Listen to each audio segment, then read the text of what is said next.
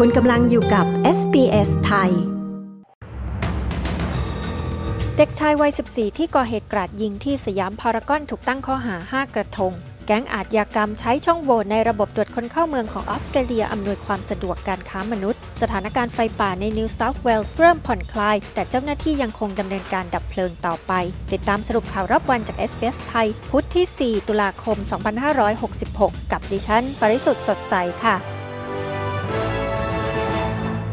เด็กชายวัย14ที่ก่อเหตุกราดยิงที่ห้างสยามพารากอนในไทยถูกตั้งข้อหา5กระทงวันนี้พันตำรวจโทเจริญสิทธิ์จงอิทธิรองผู้บัญชาการสน.ปทุมวันและเจ้าหน้าที่นักจิตวิทยาและนักสังคมสงเคราะห์ร่วมกันสอบปากคำเด็กชายวัย14ปีที่ก่อเหตุกราดยิงในห้างสรรพสินค้าสยามพารากอนจนทำให้มีผู้เสียชีวิต2รายและบาดเจ็บ5รายเมื่อวานนี้หลังการสอบสวนพนักงานสอบสวนได้นำตัวเด็กชายผู้นี้ไปส่งฝากขังที่ศาลเยาวชนและครอบครัวกลางในความผิด5ข้อหา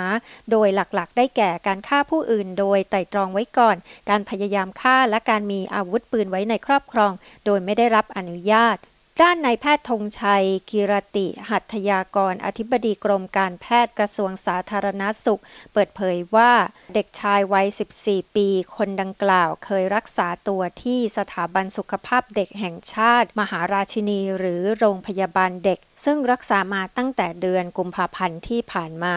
ด้านนายพฤทธิ์วัชรสินธุหรือไอติมที่เป็นสสพรรคก้าวไกลกล่าวในที่ประชุมสภาผู้แทนราษฎรวันนี้เสนอให้มีระบบแจ้งเตือนภัยของรัฐที่จะส่งข้อความแจ้งเตือนเข้าถึงโทรศัพท์มือถือทุกเครื่องในบริเวณเกิดเหตุทบทวนปรับปรุงกฎหมายการครอบครองอาวุธปืนและมีมาตรการที่รัดกุมยิ่งขึ้นในการปิดช่องทางการค้าปืนเถื่อน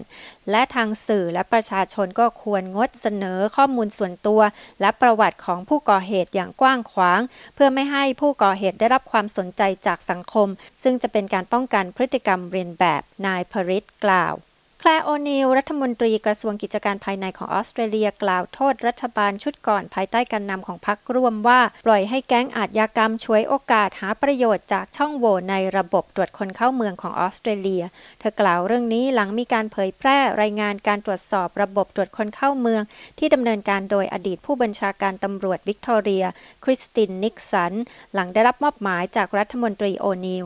รายงานฉบับนิกสันพบว่าองค์กรอาชญากรรมฉวยโอกาสจากระบบวีซ่าออสเตรเลียเพื่ออำนวยความสะดวกในการก่ออาชญากรรมที่เกี่ยวข้องกับการค้ามนุษย์การค้าทาสยุคใหม่การขายบริการทางเพศที่ผิดกฎหมายการนำเข้ายาเสพติดอย่างผิดกฎหมายและการฟอกเงินไฟป่ากำลังลุกไหม้ในพื้นที่คัตเทอร์จี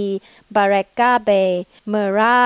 บังกาและโกลเลนเฮดของ New South Wales โดยขณะนี้ได้มีการลดระดับการแจ้งเตือนเกี่ยวกับไฟป่าดังกล่าวแล้วเนื่องจากสถานการณ์ได้ผ่อนคลายลงแต่เจ้าหน้าที่ดับเพลิงและเครื่องบินดับเพลิงก็ยังคงต้องดำเนินการเพื่อควบคุมไฟป่าครั้งนี้ต่อไป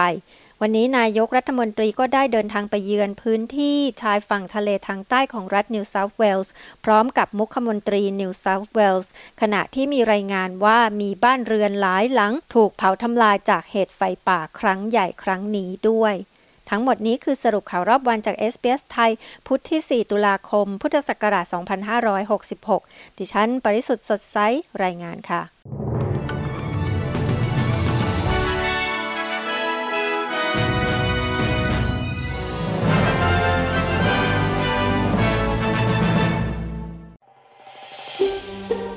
ฟังเรื่องราวน่าสนใจแบบนี้อีกใช่ไหม